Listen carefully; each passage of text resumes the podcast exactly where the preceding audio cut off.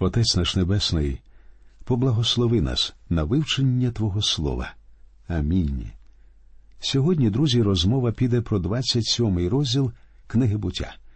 26-й розділ закінчився тим, що Ісав, якому було вже 40 років, одружився з двома хітеянками. Це стало великою гіркотою для Ісаака і Ревеки.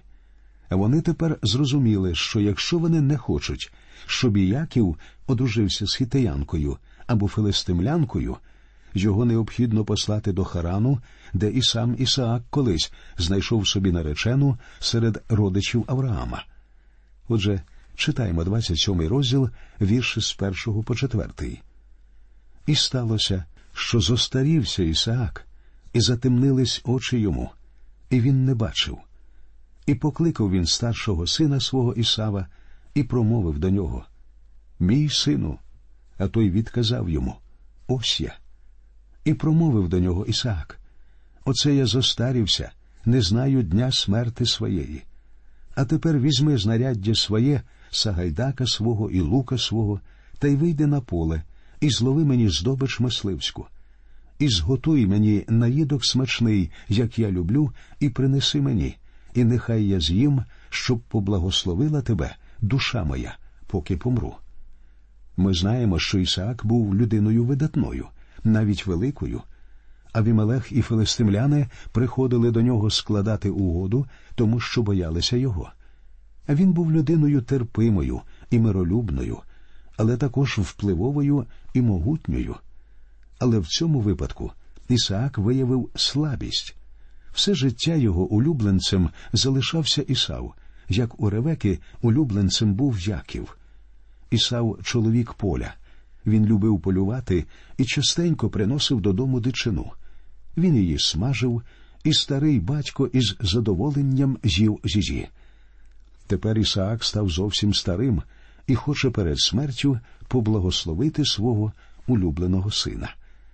Він прекрасно пам'ятає слова Бога про те, що його старший син буде служити меншому, але Ісаак це ігнорує, тому що хоче поблагословити Ісава. Тому Ісаак наказує Ісаву піти і принести якої-небудь дичини, і тоді він поблагословить його. Ось з такої сторони розкривається нам ця родина. Ви не звертали уваги, які сімейні конфлікти розгортаються в цій частині книги буття? У родині Авраама виник конфлікт через Агар. Тепер у родині Ісаака виникає конфлікт через цих двох близнюків. У віршах з 5 по 8 описується змова Ревеки і Якова. Читаємо. А Ревека чула, як говорив Ісаак до Ісава, сина свого. І пішов Ісав на поле, щоб зловити і принести здобич мисливську. А Ревека сказала Якову, синові своєму, говорячи Ось я чула, як твій батько казав до Ісава, брата твого говорячи Принеси но здобич мисливську мені, і зроби мені наїдок смачний, нехай з'їм і поблагословлю тебе перед лицем Господнім, перед смертю своєю. А тепер, сину мій, послухай мого голосу, те, що я розкажу тобі. Ревека підслухала слова Ісаака, але її улюбленцем був Яків, тому в неї зародився цей підступний задум, її план, справжнє шахрайство і вона не може бути виправдана ні в якому разі. Бог зафіксував цей епізод в історії, але він засуджує такі вчинки. Ми в цьому переконаємося. Запам'ятайте те, що зараз відбувається. Ви побачите, що в житті Якова діє принцип бумеранга. Діалог Ревеки і Якова читаємо у віршах 9, 10 і 11. Іди до отари, і візьми мені звідти двоє добрих козлят, а я їх приготую, як наїдок смачний для батька твого, як він любить. І принесеш батькові своєму, і буде він їсти, щоб поблагословити тебе перед смертю своєю. І промовив Яків до Ревеки матері своєї. Та ж брат мій Ісав чоловік волохатий, а я чоловік гладенький. Ісав цей чоловік поля був не лише весь червоний, але ще й волохатий. Ось чому Яків побоюється. Читаємо дванадцятий вірш. Може, обмацає мене батько мій, і я стану в очах його як обманець, і спроваджу на себе прокляття, а не благословення. Яків не просто в очах батька буде ошуканцем. Він насправді ошуканець. У віршах з 13 по 17 змовники приступають до здійснення свого плану. Читаємо. І сказала йому його мати На мені прокляття твоє, сину мій, тільки послухай слів моїх та йди принеси мені. І пішов він, і взяв, і приніс своїй матері, і зробила мати його наїдок смачний, як любив його батько.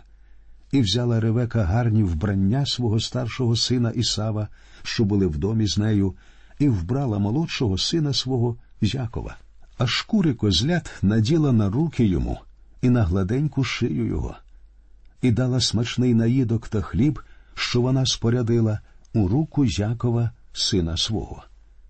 Друзі мої, тут я просто не можу утриматися від коментарів. Ревека приклала козлячу шкіру на шию і руки Якова, щоб Ісаак подумав, що перед ним Ісав, коли буде обмацувати його. Ревека навіть одягла Якова в одяг Ісава, щоб і запах від нього був такий самий. У 18-му вірші Яків намагається обдурити Ісаака. Читаємо. І прибув він до батька свого та й сказав Батько мій. А той відказав Ось я. Хто ти, мій сину? Тобто Якову не вдалося повністю підробити голос Ісава. У віршах 19 і 20 обман триває. А Яків промовив до батька свого Я Ісав перворідний. Я зробив, як сказав ти мені. Уставай, сядь і попоїш із здобичі мисливської, щоб душа твоя поблагословила мене. І сказав Ісаак до сина свого Як це ти так швидко знайшов сину мій? А той відказав бо мені допоміг Господь, Бог твій. Повірте мені, у цей момент Яків типовий благочестивий шахрай. Таких людей ви можете сьогодні зустріти навіть у церквах. Вони повторюють, що їх наставляє Господь, причому виявляється, що Господь нібито наставляє їх витворяти просто дивні речі. Я нерідко маю справу з християнами, які вважають, що мають право робити те, за що злочинця відразу ж заарештували б. Але подібні люди, що вважають себе християнами, благочестиво моляться і стверджують, нібито такою є Господня воля.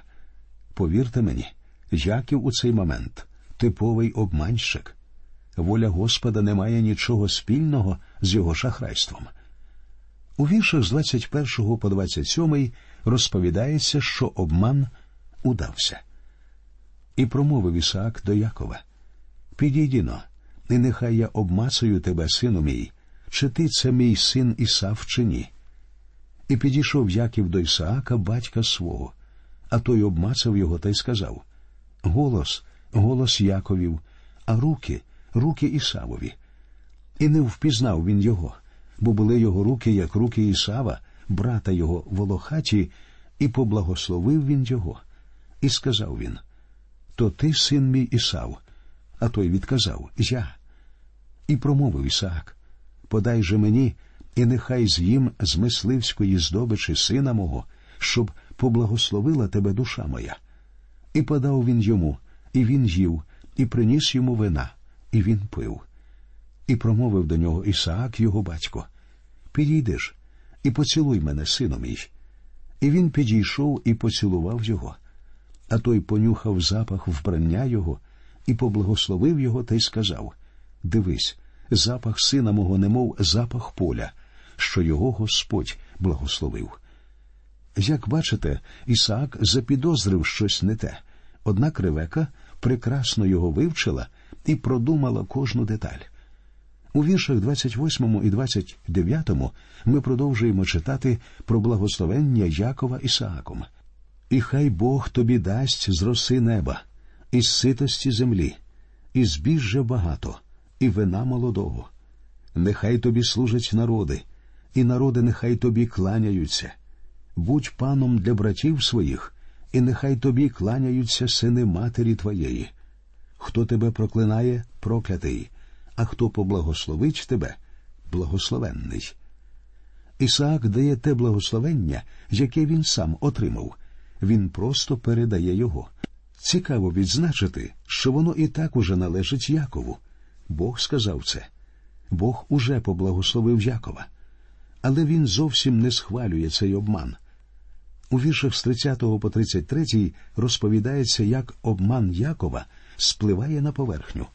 І сталося, як закінчив був Ісаак благословляти Якова. І сталося, тільки но вийшов був Яків від обличчя Ісаака, батька свого, аж Ісав, його брат, прийшов з полювання свого. І також він приготовив наїдок смачний і батьку своєму приніс.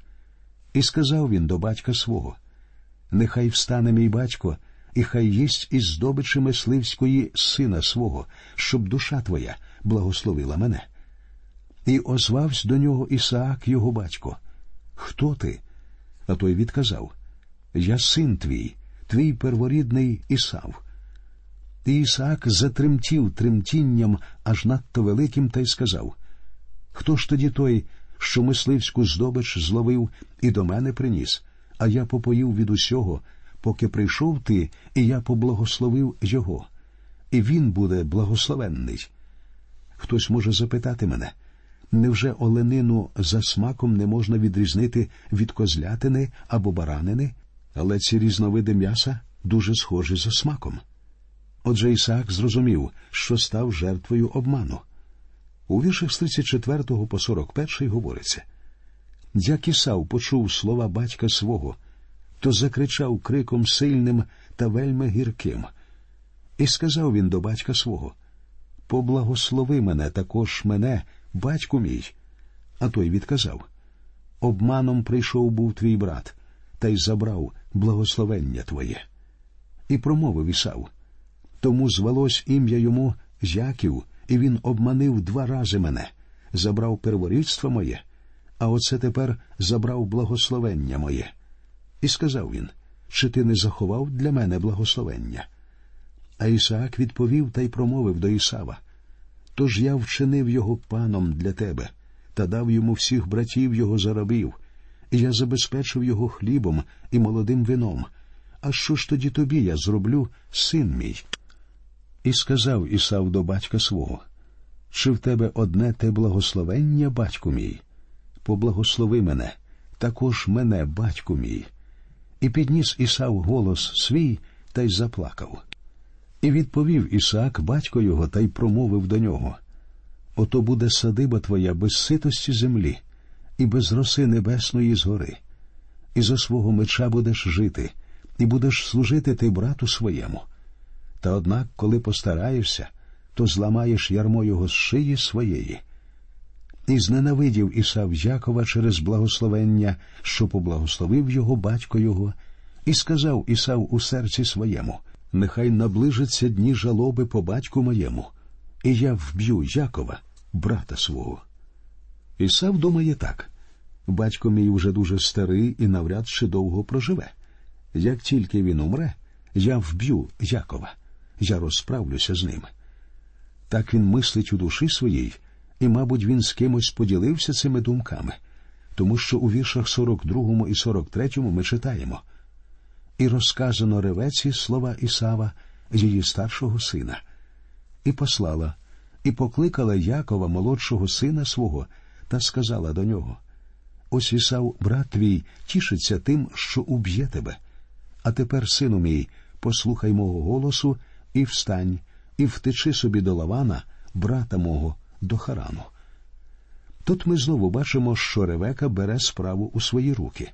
Вона говорить Якову тобі доведеться піти з дому. Вона нітрохи не підозрює, що має розплатитися за власну участь у цьому обмані за свій гріх. Ревека більше ніколи не побачить свого сина. Вона говорить, що відсилає його на нетривалий час але він виявиться дуже довгим, і Ревека помре перш ніж Яків повернеться. Ми повинні пам'ятати, що Яків її улюбленець. Ревека хоче, щоб Яків пішов до її брата Левана, і саме туди він і піде. Саме там Яків отримає свій гіркий урок. Там бумеранг повернеться до того, хто його кинув. Старий дядько Лаван прийме Якова до своєї школи і дасть йому кілька уроків. Яків уважає себе хитрим, але дядько Лаван не має рівних по хитрості. Бідолаха Яків незабаром довідається, що він усього лише аматор, не професіонал, і він у розпачі почне волати до Бога, перш ніж ця історія закінчиться. В 44 і 45 віршах Ревека продовжує напучувати Якова. Читаємо і посидиш у нього кілька часу, аж поки відвернеться лютість твого брата, аж поки відвернеться гнів твого брата від тебе, і він забуде, що ти зробив був йому. Тоді я пошлю і заберу тебе звідти. Чого маю я стратити вас обох одного дня? Зверніть увагу, що Ревека говорить про дуже нетривалий строк, буквально в кілька днів. А насправді цей строк розтягнеться на багато років. 27-й розділ закінчується 46-м віршем. І сказала Ревека Ісаакові Життя мені обридло через дочок хетових. Коли Яків візьме жінку з дочок хетових, як ці, з дочок цього краю, то нащо й жити мені? Ми пам'ятаємо, що Ісав був одружений відразу на двох язичницях. Це саме по собі є нещастям для родини, а Ревека просто світу білого не бачить від горя. І ось вона говорить Ісааку, що якщо Яків залишиться вдома, він, можливо, зробить те ж саме одружиться з язичницею. Для Ревеки це чудовий привід, щоб відіслати Якова з дому, де йому загрожує помста Ісава. Ревека влаштувала цю невелику нараду з Ісааком, щоб переконати його. Якова необхідно відправити до її брата Лавана. Згадаємо, як раб Авраама був посланий до цієї родини, щоб забрати Ревеку як наречену для Ісаака. Тепер туди відправляють і Якова, щоб він знайшов собі наречену і позбувся небезпеки. Однак вийшло так, що Ревека вмерла раніше, і Яків повернувся лише на похорон свого батька, а свою матір він так більше ніколи і не побачив. У 28-му розділі книги буття розповідається, як Яків залишає рідний дім. Він приходить до Бетелю, де Бог являється йому, і підтверджує заповіт, установлений з Авраамом. Тепер зверніть увагу у всьому старому заповіті ми бачимо, що Бог не хоче, щоб благочестиві люди одружувалися з нечестивими. І це, як я вже говорив, служить однією з підстав для мого переконання у шостому розділі буття, де говориться про одруження синів Божих з дочками людськими, йдеться про те, що благочестиві люди поріднилися з нечестивою лінією нащадків Каїна. В результаті це призвело до суду Божого, до всесвітнього потопу, після якого в живих залишився лише один благочестивий Ной і його родина. Змішані шлюби завжди призводять до безбожництва. Кажу це як попередження. Я усвідомлюю, що ми живемо в такий час, коли молодь не хоче приймати поради від старого проповідника. Вони думають, що йому старому взагалі відомо про те, як треба одружуватися. Але якщо хочете знати, мені з цього питання відомо дуже багато чого. Я довгі роки давав консультації сімейним парам, і я надивився різного. Звичайно, на консультації вимальовується та ж сама історія. Молода дівчина або юнак заявляють, що вони нарешті зустріли того або ту, кого шукали і з ким хочуть одружитися. А ця людина не християнин. Проте вони готові взяти шлюб і привести цю людину до Бога. Так дозвольте вам сказати, дівчино, якщо ваш обранець не прийшов до Бога до того, як ви одружилися, після весілля ви його вже не переробите. І дозвольте вам сказати, юначе, якщо ваша обранниця не прийшла до Бога до того, як ви одружилися, після весілля ви її вже теж не переробите. У шостому розділі другого послання до коринтян апостол Павло пише До чужого ярма не впрягайтесь з невірними, бо що спільного між праведністю та беззаконням, або яка спільність у світла з темрявою? Новий заповіт прямо вказує на те, що християнам не можна впрягатися під чуже ярмо. Але схиляєтеся ви під чуже ярмо не тоді, коли сідаєте на один ослін з нечестивими.